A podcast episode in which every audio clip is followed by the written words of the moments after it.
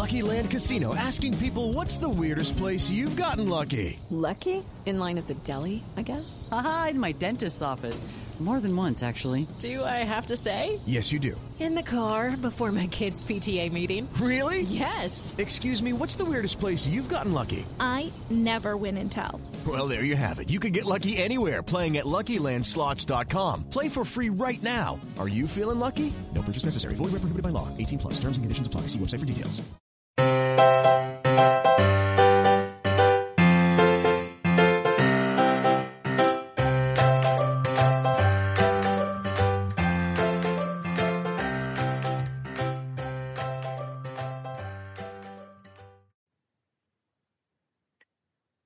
Everyone. So, we are here today for a really fun episode. We're going to be talking to some Overdrive readers and book lovers about one of my favorite topics fandoms. And so, our first guest today, we have Morgan. Hello. Hi. Welcome to the podcast. To kick us off, can you let our listeners know a little bit about yourself and what you do at Overdrive? Um, so I work in the education sales department. So I help people uh, get their Sora audiobooks and ebooks working and add new stuff and log in and all that good stuff. Perfection. We love to hear everyone spread the word about Sora. So we're here to talk about fandoms. There are billions seemingly. And so I am curious to know what fandom you would consider yourself a part of. So I have been a part of a lot of different fandoms over the years. I think like a lot of people um, who are in my age band, I'm a millennial. I had a Harry Potter phase, but I discovered the Sherlock Holmes series when I was in high school and decided that I was going to be a lifer. And then lucky for me, the BBC series came out just a couple years later, so I could just latch on to that, uh, which has been pretty fruitful for me. Oh my goodness. I'm so happy that we're going to talk a little bit about Sherlock because the BBC adaptation of Sherlock was such a vibe. yeah, you can't see it right now, but I have an oil painting of Benedict Cumberbatch's Sherlock right over my head. Oh, I might need a photo of that so I'll we send it can to you share after. with the listeners. But so you said this a little bit. When did your love of this book series author sort of begin? So I had this phase in high school where I was trying to read like all of the intellectual kind of series and uh, be like a professional nerd, right? And Yes. so I started reading the Sherlock Holmes series because I'd always kind of liked the mystery. I liked Nancy Drew. Um, I liked the uh, Hardy Boys, Encyclopedia Brown. And so I was interested in this too. I liked that Victorian era stuff. And so that was there as well. And then uh, they put out that Robert Downey Jr. movie really soon after that, which was also just a vibe, very Yes. different vibe, but also a vibe. Uh, and as a person who is very inclined to ship characters, I don't think I've ever encountered in my life a pair of characters who needed to be shipped as hard as those two. Yeah. Oh, 1000%. And I'm interested to know then, what are some of the reasons that you love this so much? I just think there's something beautiful about how timeless these stories and these characters are. Like they are, let me think, over 100 years old now. The first ones were published in like the late 1880s, 90s. Mhm. And um we're still making different versions like House MD. People are just now rediscovering is a Sherlock Holmes story with the serial numbers filed off. I could see your jaw dropping uh, because yes, House is a Sherlock story. that. Yeah, listen to even the names House and Wilson, Holmes and Watson. Their apartment is literally 221B. They solve medical mysteries. Okay, my mind is blown right now. Yeah, where I did not put that so together.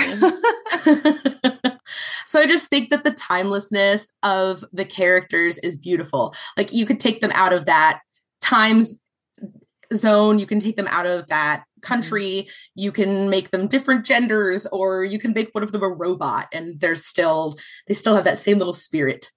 yeah, They can be mice, the great mouse detective. That's such a good point. The timelessness of these characters and sort of their their adaptability to all of these different interpretations works. Now, I'm interested to know if you have a particular story about what lengths you may have gone to to sort of show your devotion to the fandom, whether that's purchasing a special edition book, you know, participating in a Kickstarter, going to a convention or an author signing, or like bidding for something bonkers on eBay. If there's any sort of story you might have that shows your dedication to the fandom. um, so I have I have many of those, uh, but the better story that I want to tell that I yes. knew I had to come share if I was going to be on this podcast uh, yes. is that I got a wife out of fandom. Okay. Uh, we're kicking this off on the highest note.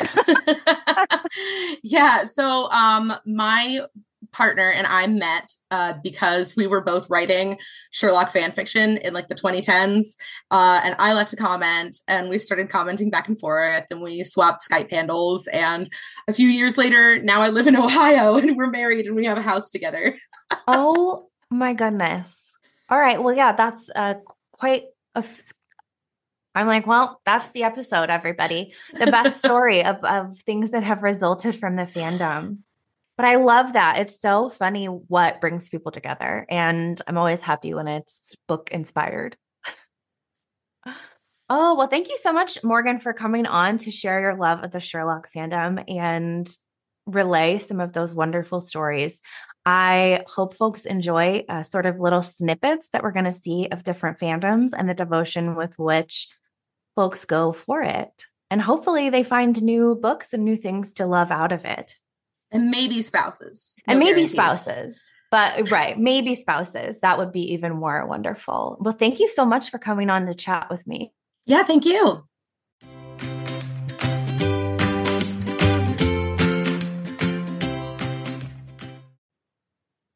Hello, Sydney. Welcome. Hi, Emma. Thank you. I'm so excited to have you on this episode to talk to us about fandoms. Oh but for listeners who may need a little refresher or who are new, I'm going to make you introduce yourself and share what you do at Overdrive.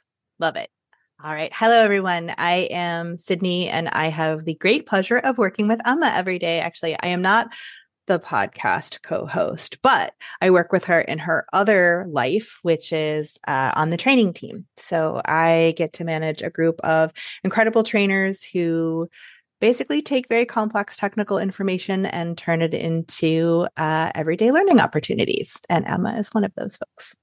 Thank you, Sydney. Yeah, so she's my boss, everyone. so, um, but I love having you on here because yeah. uh, obviously we love to chat about books and all myriad of other things. And so oh, it's oh, yeah. really just kismet that we get to do all these fun things together at Overdrive.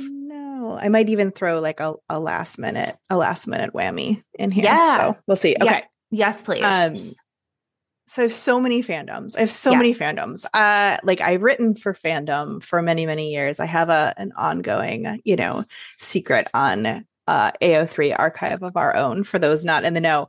Um, and if I happen to be, I don't want to spoil anything. So I don't know what order in which these different interviews are going to come up, but let's just say Morgan and I have a lot in common. Um, but I have other fandoms that mostly have come from TV and other media. So I am an old school X Files fan.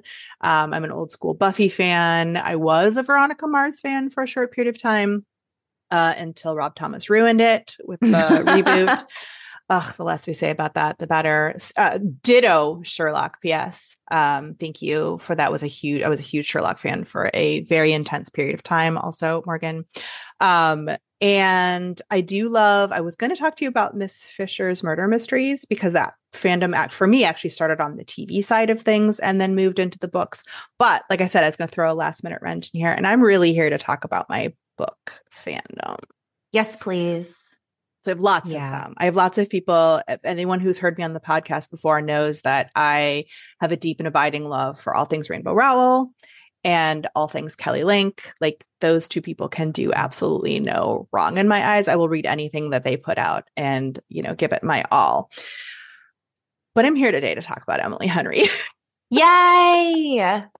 My yes. girl M Hen. Let's yes. discuss. That's a fandom. I, it is. I okay. So yes. So Emily Henry. When did you first read her? Love her? so book? My vi- the funniest part about Emily Henry is that I read her before I knew her, if that Mhm. makes so. My first M Hen was uh A Thousand Junes, Yes. which is so great. you're an OG M Hen stan. but I didn't know. Yeah. And I was like, oh, this is a great book. And I did the thing that I always do on Libby, which is like, oh, let me just like click on the author name and see what else she's written.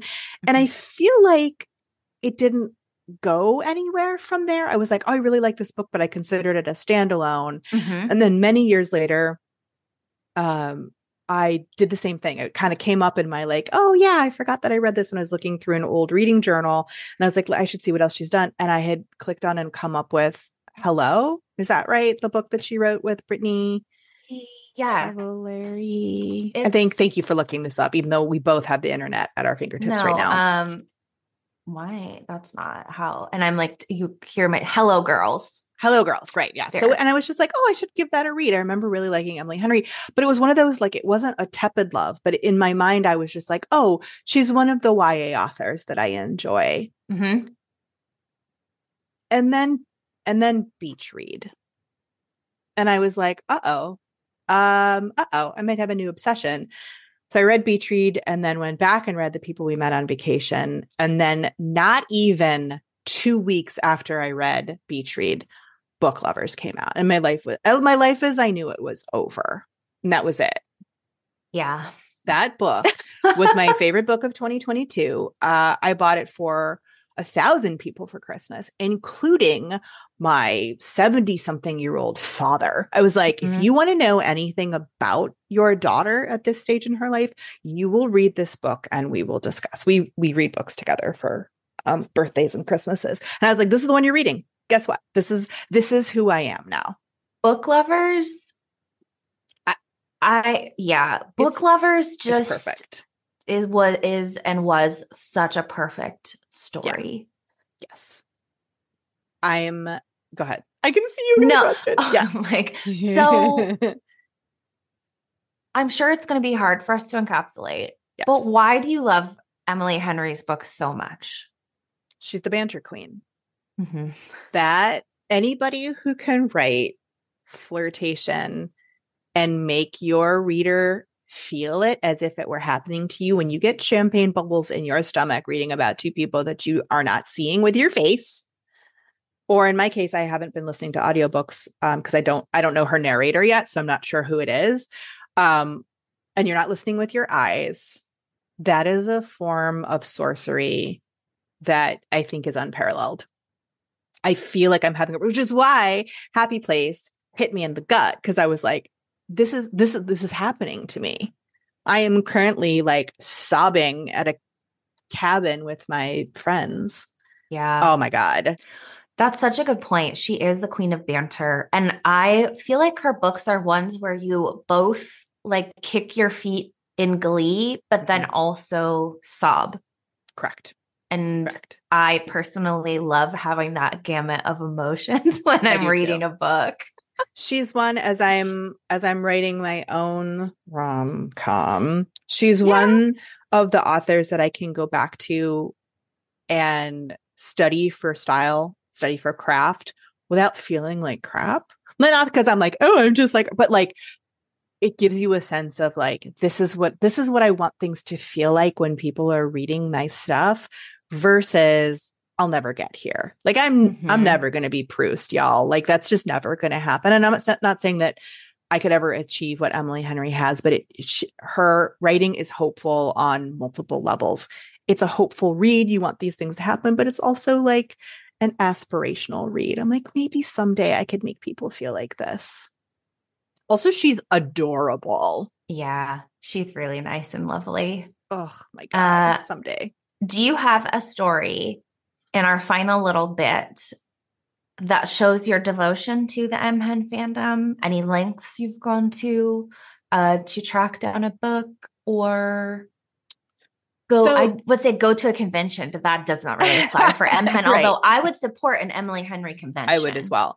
Um, so I haven't done anything too crazy in this particular fandom. I will say probably um I have I have Sherlock stories to rival Morgan's for sure. Um, I will say that when I was in London recently, I thought about paying the fees to check a bag on the way home so that I could take home the British editions of all of her books before I realized that I was being insane and did not do that. But yeah, I, I carried them around Waterstones with me for multiple hours, thinking this is worth a $50 bag charge. This is worth a $50 bag charge just so just so it can look good on my shelf.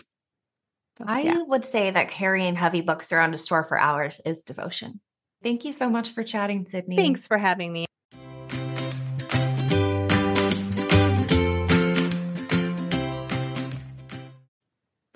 Hello, welcome. We have some fun Overdrive folks here today to chat with us about fandoms. Christina, Laura, I'm going to make you both introduce yourselves and say a little bit about what you do at Overdrive. And we can start with Christina. Hi, um, I'm Christina Paravolis, and I'm a metadata specialist on the content services team. And my role at Overdrive is um, working with metadata and working with our publisher partners to get all of our fun ebooks and audiobooks into our catalog for libraries to purchase. And I've been with Overdrive 10 years now. Amazing. Thank you, Christina. Laura, what about you? Hi, I'm Laura Henley. Christina and I are actually on the same team. So I'm not going to go through the same publisher metadata spiel. Um, I am a team lead on the content metadata services team.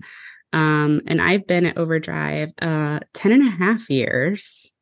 So that's crazy. Um, Yes, long Christina. Christina only started like a few months after me. So You got me my at- job.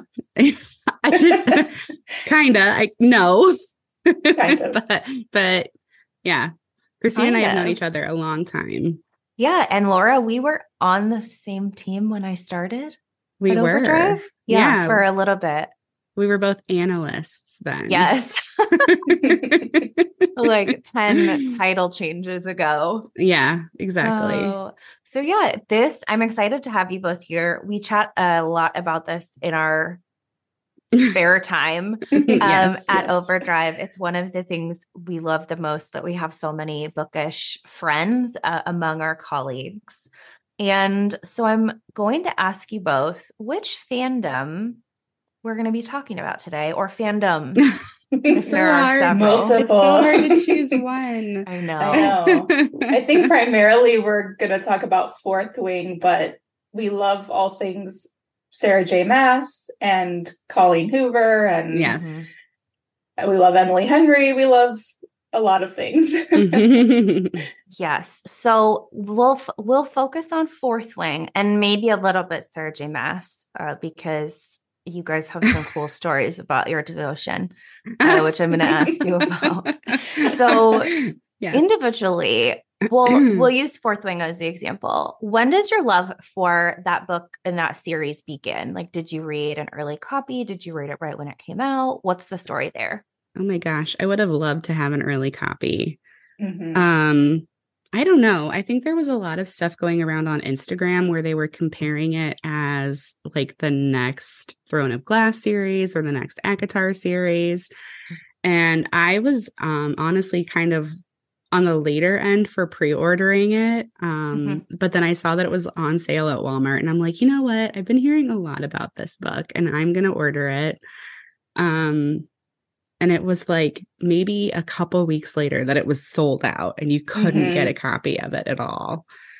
Uh, so that felt a little special.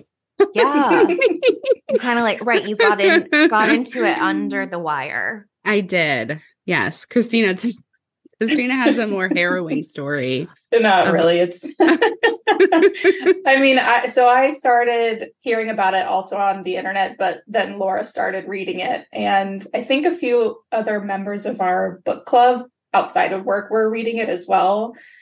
And yes, that was when everyone was trying to get their hands on the sprayed edges. And Emma, I think I even asked you about it, like, where did you get it? Yeah. Yeah. um but yeah laura just kept telling me oh you you guys this book is amazing and it's just it's so fun and you know it's so exciting and i think i listened to the audiobook the first time around and i was hooked i was just hooked and Um, yeah, my my story with getting the sprayed edges, I was researching, and I think I ended up ordering it off of eBay, unfortunately, but I had to get it.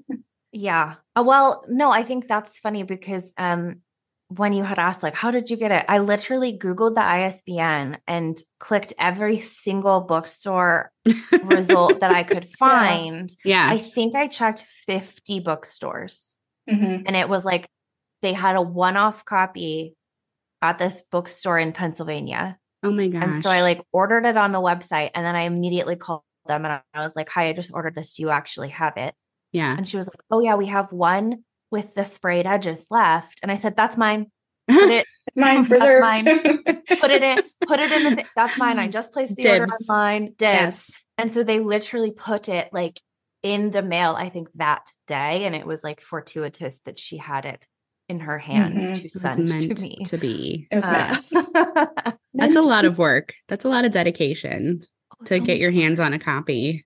So much Yeah. work. Well, it was Yeah. funny because I I first saw it when I was on vacation. We were on vacation in Outer Banks, and I was like, "Oh, that book looks so good," but I've already bought like five books on vacation.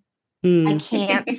I can't buy The more. struggle. What's one more book? I was like, Well, I'll yeah. just buy it when I get home. And literally in between that time, like that five days of being Yeah. on vacation and going home quick. was when it was like suddenly sold out everywhere. It just blew up really fast. But it's so exciting because it's just it's great. I recommend it to a lot of people and I don't know. I just love it so much. And so that brings me to my next question. What are some of the reasons that you love it so much? Like, what is it about Fourth Wing and the Empyrean series that just hits the vibe?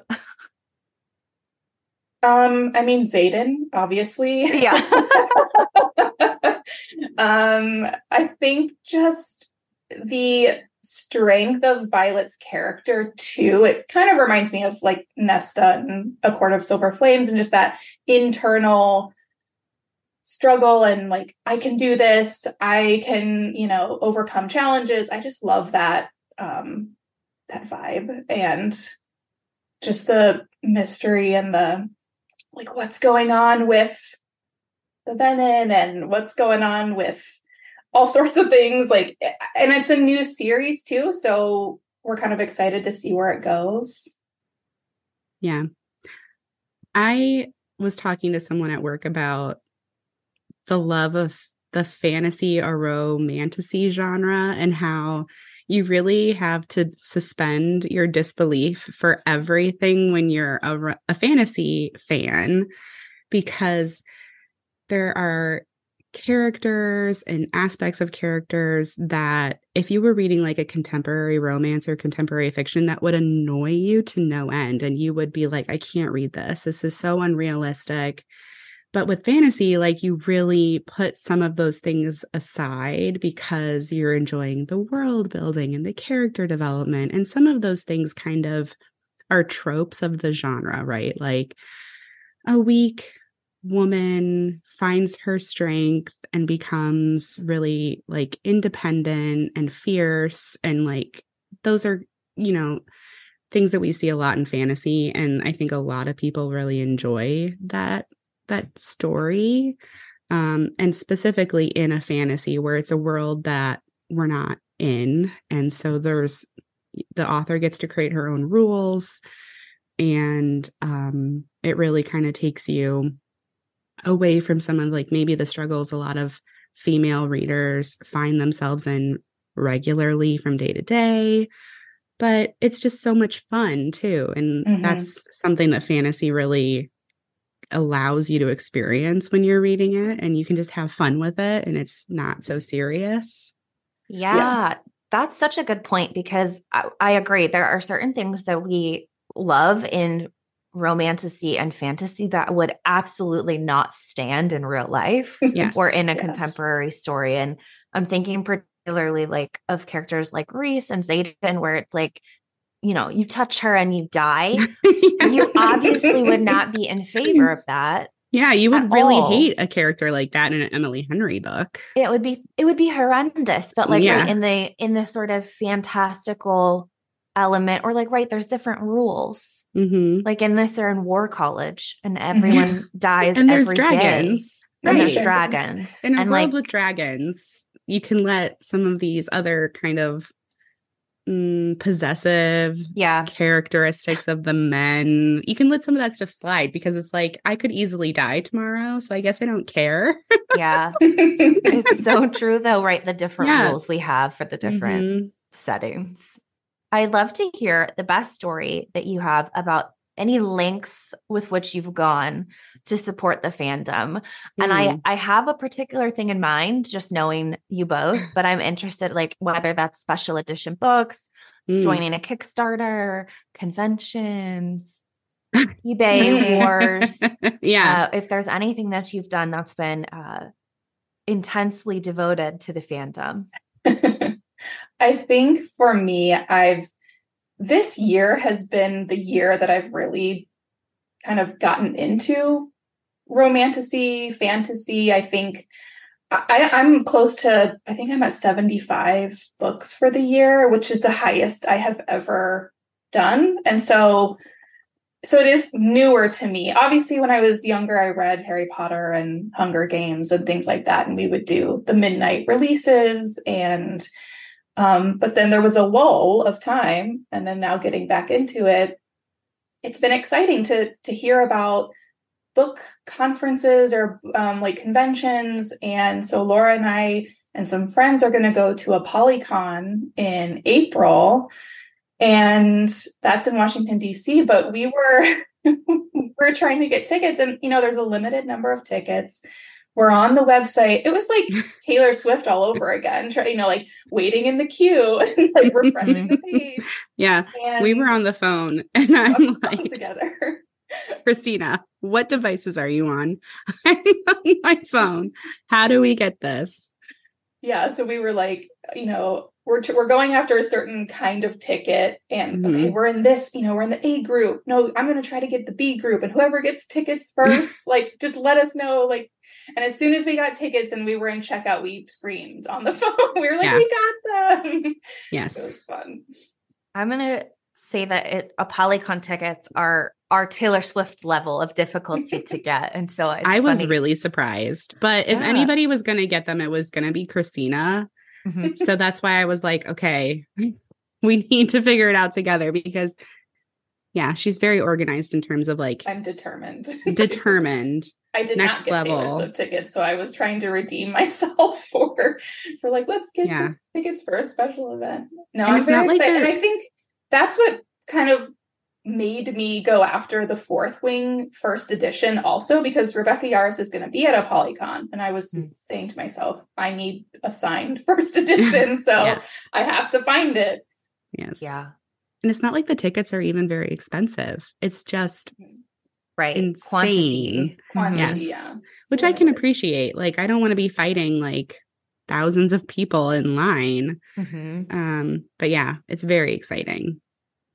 That's so cool, and I'm gonna want an update from y'all after you do ApollyCon because it, I, I in in watching it the last couple of years, uh, I'm really interested to hear about it from you guys firsthand. Yeah, we have spreadsheets Mhm. of all of the Yeah. authors. I mean, there's over 200 authors going to Mhm. that event, and hmm we have a Google spreadsheet of all of the authors and books that we've read, books that we want to read. Um, Yeah. so we're trying to track everything, and um, Yeah. it's it's kind of chaotic, but it's fun. Our friends have like more physical copies of the books of a lot of authors that are going to be there. And Christina and I have like maybe like three ish that we Mhm. maybe want to take with us. Um, so like we're not at like some of the levels of some of these other fandom readers, but um, be, you know, and maybe Christine and I are just like more budget aware of how much money really goes Yeah. into being a fandom reader because Mhm. it gets really overwhelming. It is Yeah. Really it's exciting, fast. but yeah, there's a lot out there, Yeah. and you know, props to everyone who who does get special editions or like the book box special Yes. editions. Those are beautiful books, and mm-hmm. I wish I could have them all, but also shelf Yes. space is limited. Shelf too. space and money. Right. Space and money. I mean, the as someone that's a little bit of a notorious book collector, it gets Mm. rapidly very Mhm. expensive to try to track down, especially things like the, you know, you all know this, the sprayed edges with the Rebecca Yarros fourth wing, Yes. where folks are selling it on eBay for a really high markup. hmm You know, it's a it's And- a thirty dollar book, Right. uh, and it's on sale for you know three hundred dollars. So Yeah. it is cost prohibitive to a point. Absolutely. Yeah. And there's people like trading like the new Mhm. the second book with the sprayed edges for copies of the first edition of the first book with sprayed edges. It's nuts. yeah. I'm like, we could go on a whole chat about the like scarcity mindset with the Ugh. limited editions and the sprayed edges, but It really gets you. It really does. Mm-hmm. Mhm. We wo- like we won't go down that rabbit hole. but thank you both so much for coming on. I'm so excited we got to chat a little bit about the Fourth Wing fandom, and I cannot wait for an ApollyCon update in spring.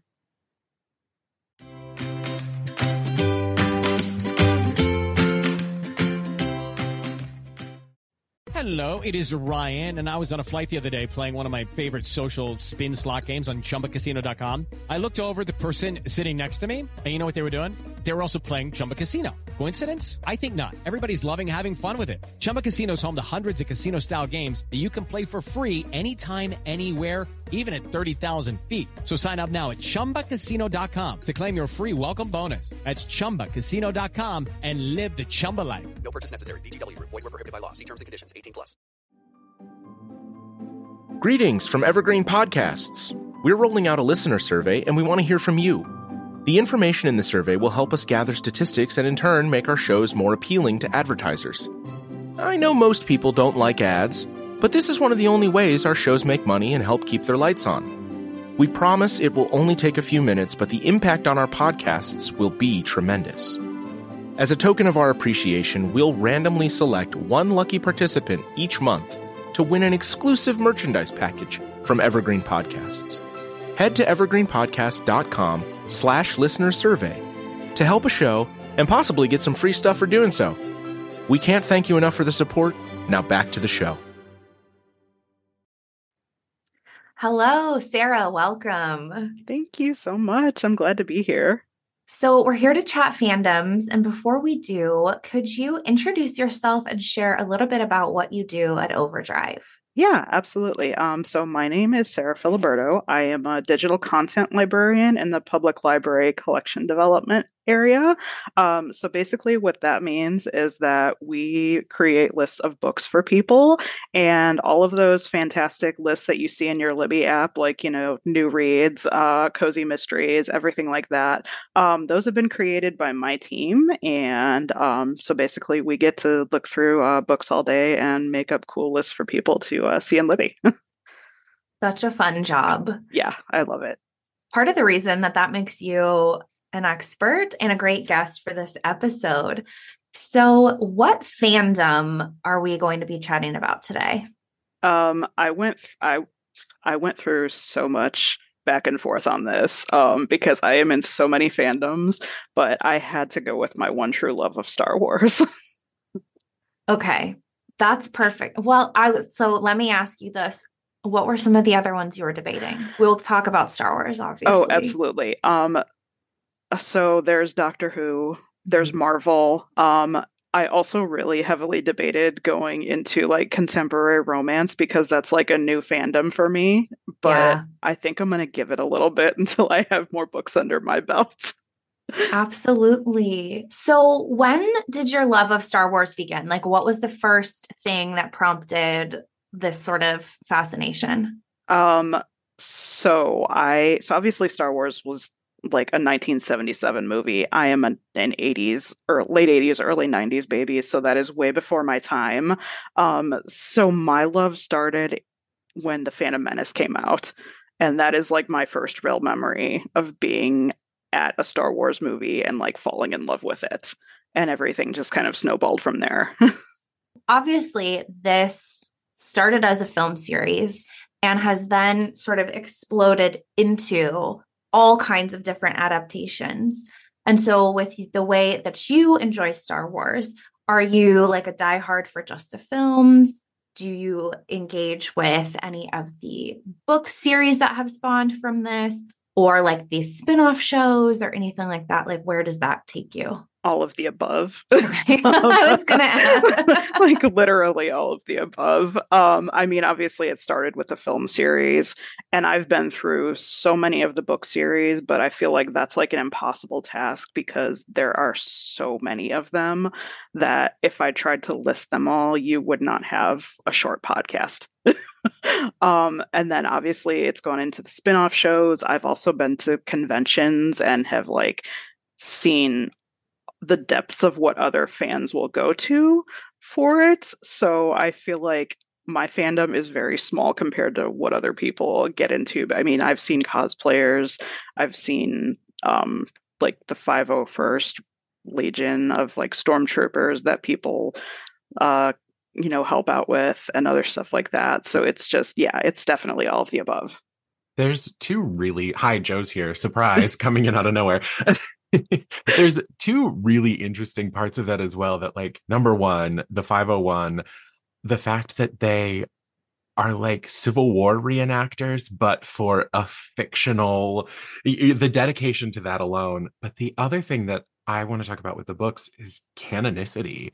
The fact that there are so many different canons in Star Wars, things that are originally that were part of the canon that now have been removed with the new series and what is it like to have that kind of ever changing flow of what's real uh, and and how do you experience the the canon i mean it's fandom? impossible to keep track of for starters. If you, like honestly trying to keep track of what is and is not canon anymore is just could be a full-time job in and of itself but as for like what's real, I feel like that is just dependent on the person. Mm-hmm. I don't feel like I'm stuck with like, oh, the EU isn't canon anymore, so I'm not going to read those books because it doesn't matter in this realm of the universe or that realm. It's just if I like the books, I'm going to read them. And if they're not canon to someone, then who cares?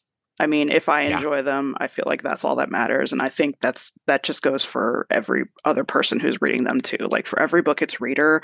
And if you enjoy that and you don't care if it's real, then who cares?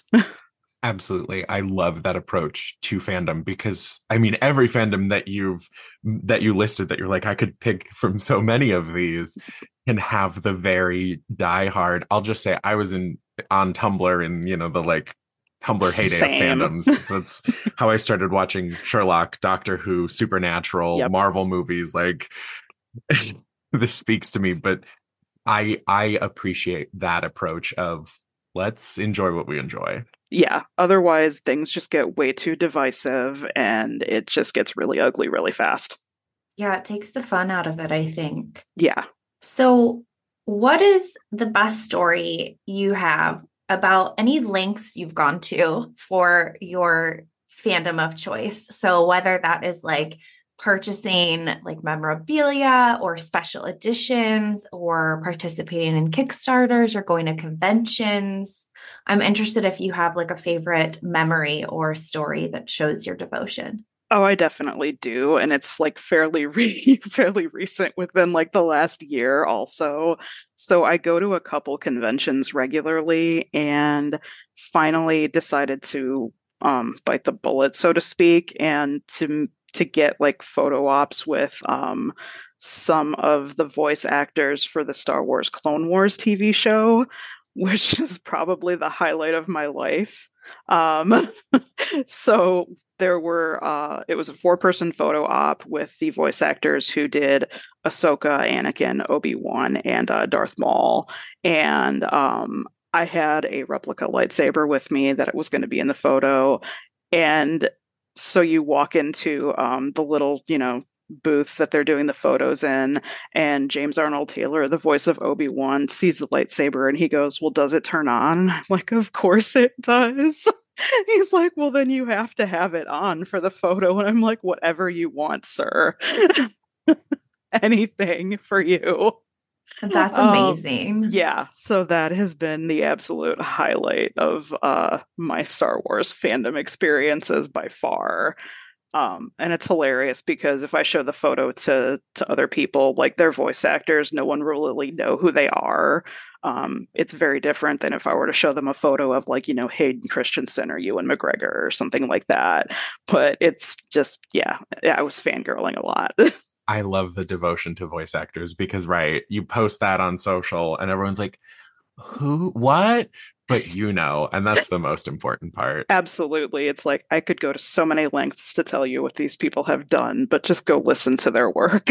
Right. My friends were just at Steel City this past weekend and did a photo op with the cast of Scream. And I know they were all quaking, but for me, I'm like, oh, Rose McGowan's there. And there is my friend with her copy of Brave getting signed by Rose. And I'm like, see, this is this Yes. is why we're friends. This is the intersection of everything. It's this love of Scream, but also the love of books. Absolutely. and honestly, like photo ops are fantastic. But I was recently at GalaxyCon in Columbus and um, sat in on a panel with uh, Giancarlo Esposito, who was Moff Gideon in The Mandalorian, and listening to him speak, like just being in his panel and not even getting an autograph or a photo was just phenomenal because he's an amazing, amazing speaker and he's been in so many series that it's just, it's fantastic. I could listen to him talk all day.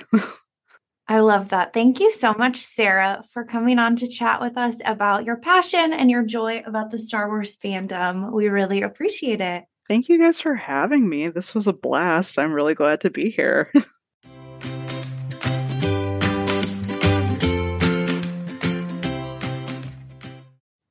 Hi, Andrea. Welcome to the Professional Book Nerds. Hi, thank you for having me. We're so happy you're here today to chat fandoms. But before we do, could you introduce yourself and share a little bit about what you do at Overdrive? Yeah, uh, so Andrea, hmm, I am the manager of the education product support team. So we work with schools and Sora with any technical questions, customizations, know hows, and working out all those features that we can use both in Sora and Marketplace. We love the Sora love. So, this is a fun episode. We're here to chat about fandoms, mostly bookish, but also adjacent. What fandom would you consider yourself a part of that we're going to chat about today? Well, the one fandom that you are very well of, aware of is the SJM fandom, but we don't have to get into that because we get into that a lot. So we'll just say there's that one. We surprisingly uh, have not talked about that at all on this episode. Just as a side note. Mhm. Yeah. Maybe because we've already talked about it. We've talked about it. There's been episodes. It's cool. Yeah. Um, so I will I have two fandoms to discuss, and I'll touch on one of them briefly because I feel like this one has been promoted a lot more recently. Words. Um because the spin-off just came out, and Emma, I know you and I have talked about this. So it's the Serpent and Dove series by Shelby Mahurin. Um, loved that series since day one. The covers are beautiful. The story is beautiful. It's a great enemies to lovers, forced marriage, found family sort of series. Um, and the spinoff just came off. The Scarlet Veil came out earlier this year. Second one's coming out sometime next year. Um, if you're someone who likes to wait for books to be done, I would wait because the Scarlet Veil ended on such a cliffhanger that I just kind of sat there. And my husband was like, Are you okay? And I'm like, You can't end books like that. Uh oh. He's like, Well, what happened? And I won't say what happened. I'm like, You, she, what? No. And he's like, Maybe you need to go take a minute. I'm like, I think I do. I think So we need to take a step back. So if you if you're not a big cliffhanger person or you need the next book right away, I would wait until the second one comes out. If you're if you're okay with it or you love the pain of cliffhangers, go ahead and read it now. Um and I'll tell our listeners what I told you. You don't have to read the Serpent and Dove series for the Scarlet Veil. but it does give you a lot of background and context because those characters do show up and have a big part in the Scarlet Veil. Um, yes. Yeah, because we yeah, so we talked about this at length before I decided if I needed to dip into Serpent and Dove to read this book. And I know you don't have to, but I feel like you kind of do. Yes. You should. You should. You should. You don't have to, but you should because the main character in the Scarlet Veil, yeah, like there's too much backstory, I think, that happens in Serpent and Dove. Yes. Yeah. So you need And you're it. not gonna like Célie, mm-hmm. I think is how you say her name. You're not gonna like her in Serpent and Dove, but I don't think you're supposed to. Mm-mm. But as the series goes on, she develops and you'll be fine. So you yes, so this is a good point. You said you have been a fan of this series and sort of universe since the beginning. So when did you first read Serpent and Dove? When it came out? Yes, I have it. So let's find out. I'm like, yeah, this I don't even remember when this came out. 2019. Okay, that actually surprises me. So 19, 20, 21. And then a year to write. Because she started writing something else. And then she said the story for Célie came to her and she had to stop writing what she was writing to pivot to this. So there's like a year gap. For some reason, I felt like this series was a lot older than that. Even though Just because it came out in 2019 and then 2020 and just, you know. lost the lost years. like what? So what that's year probably why. yeah. So is there a reason that you love this sort of universe so much? I'm always a fan of enemies to lovers is my number one number one trope. You could just tell me that and I'd be like, cool, I don't care what the rest of this is about. Um but it takes like also like a fun spin on like magic and witches. Um and Scarlet Veil gets into vampires, you there's mermaids, which it sounds very kitschy, but it's not. Um so she really does take a lot of like fun levels and the characters look really fun and really developed and they definitely like grow through each book and you can kind of feel that and you can tell that they're there's the growth which is always nice in the trilogy and is this the trilogy for that? It's dual POV, if I'm remembering correctly. We get Mhm. stuff from uh yes Reid and uh, now I'm blank on Lou. any names, Lou. So if you like dual POV as well, which I do. Yes.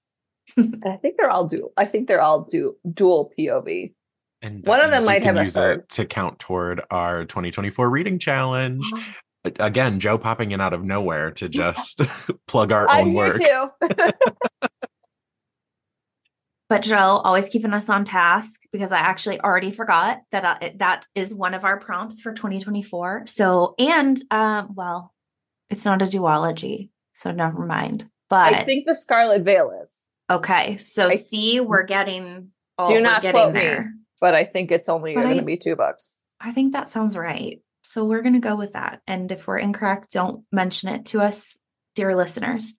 Um, so I want to ask if there, if you have like a favorite story or uh, lengths you've gone to uh, just to show devotion, appreciation, or passion for this fandom, whether that is like signed or special editions or like merch or bidding on things on eBay or anything like that that you want to share? I want to say, yeah. So my Gods and Monsters is assigned first edition through Barnes and Noble.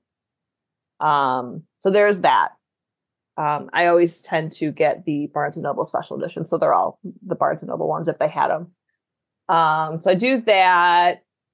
I follow Shelby. I'll get lost. I'll get lost in like the tags on Instagram but I don't think I have any merch or anything on those lines other than just telling people to read the book. I'm like, I feel like we need some more. Did you debate at all over the addition of the Scarlet Veil? No. Okay.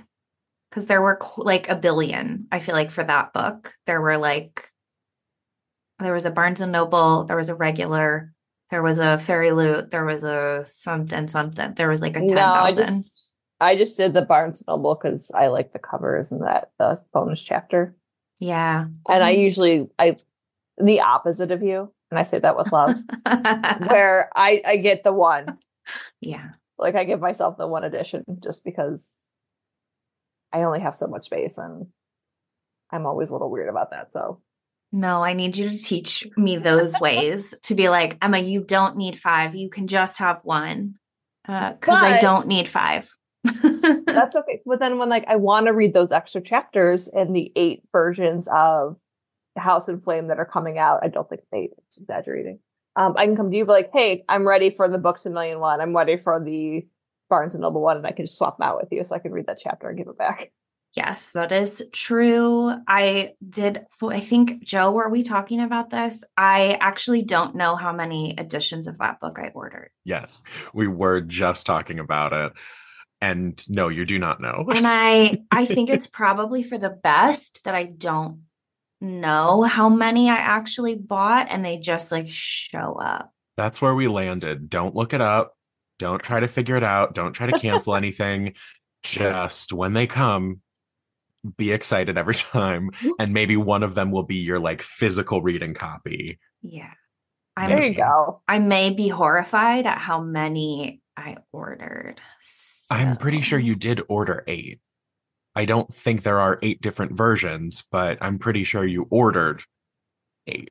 Yeah. And I think I almost ordered three just On in my your behalf. panic alone. The day that they released, actually, Andrea and our colleague Maria were two of the people that we were checking for like the various editions to yes. populate on various retailers' websites. So Yes. That one I struggled with. That one I struggled with whether to do Barnes and Nobles or Walmart. And I ended up with the Walmart one specifically because of who, who the bonus story is. yeah. Yeah. No spoilers, but yeah. Yes. Andrea, you said you came with a second fandom as well. I did. Um, so this one is the Remnant Chronicles by Mary E. Pearson. Ooh. So okay. thi- this one is definitely older. This again, this comes back to my really great planning ahead, where I have the books out but did not look at anything up regarding publishing dates. uh, um, this- 2014. Thank you. Yes. So this one, The Kiss of Deception, is the first one. I'm now realizing this is also a trilogy with a duology spinoff. So like, apparently really picked a theme. That's okay. Um, this one I remember putting on my Goodreads list and then taking off. I don't remember why. And then putting it back on a couple of like months or something later. Um, so this is also this well, this is an arranged marriage, um, kingdoms at war, found family, prophecies kind of aspect. And I love the kiss of deception, which is again the first book, because you have three slash five kind of POVs. Because you have Lia's, who's the main the main character, and then you have a prince and assassin, and then oh my god, I can't remember their names. Kaden is one, and I'm flipping through the book trying to find his name. Nope, that's Lia's chapter. Still Lia's chapter. Anyway, so when you are going through the books, you don't know if, who's the prince and who's the assassin. So you get chapters from the assassin, you get chapters from the prince, you get chapters from Kaden, you get chapters from, and he's still not popping up. you get chapters from the other main character, main male character, Rafe. Um, but you don't know who's who. And so as you're reading it, you're trying to figure out like who who belongs to who. But she's very good about keeping it generalized enough that you're like, oh, I think it's this person. And the next one, you're like, nope, that's not it. So that was a really cool, nice twist.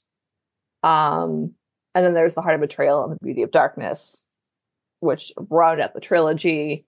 Um, but it, it's a really cool story of like Lia, who's this princess who runs away from an arranged marriage because she's like, I don't want this. I don't want, you know, all of this on me. I don't have this prophecy that everyone says that I have. I don't have this like any kind of magic. And then she turns into like a straight up warrior, is like fighting in the war and defending her kingdom and like, you know, helping defend another kingdom throughout all this. So that's a really, I think, a really fun series. And do you have any uh, fun stories or special links to this series as well that you've gone? I've read it three times. Okay, you know, honestly, that counts. I I just checked it out on Libby. that was fast. Convinced early. uh yeah. I'm sold because I appreciate that there's a completed trilogy and then the like duology spin-offs. You have like options. You can like come into the universe whichever ways you want, potentially. Yes. Yes. And then the the spin-off is kind of the same thing where it's like this one I feel like if you skipped the original trilogy and just read the duology, it would be okay. You wouldn't get as much, but you would still missing things, but not missing as much. Um is that the Dance of Thieves one? Is the spinoff? Yes, Dance of Thieves okay. and then Vow of Thieves. Okay. And that is completed as well. And you know what? I'm pretty sure I bought those books uh simply because I knew you liked them. so I was like, oh, these are good. Um, also a dual point of view. Look at I just checked. Look at you, that. I gave people options. Yep. Yep. We're gonna be starting the new year off with options for the Pro Book Nerds reading challenge already. Uh, but thank you, Andrea, for coming on to chat fandoms. You're welcome. Thanks for having me. Readers can sample and borrow the titles mentioned in today's episode on overdrive.com, and our library friends can purchase these titles in Marketplace. Professional Book Nerds is proud to be an Evergreen Podcast signature program. To learn about other Evergreen podcasts, visit evergreenpodcasts.com. Our podcast is produced, recorded, and edited by Emma Dwyer and Joe Skelly and presented by Overdrive. To learn more, visit professionalbooknerds.com. Hello, it is Ryan, and we could all use an extra bright spot in our day, couldn't we? Just to make up for things like sitting in traffic, doing the dishes, counting your steps, you know, all the mundane stuff. That is why I'm such a big fan of Chumba Casino. Chumba Casino has all your favorite social casino style games that you can play for free anytime, anywhere with daily bonuses. That should brighten your day a little. Actually, a lot. So sign up now at chumbacasino.com. That's ChumbaCasino.com. No purchase necessary. VGW. Void were prohibited by law. See terms and conditions. 18 plus.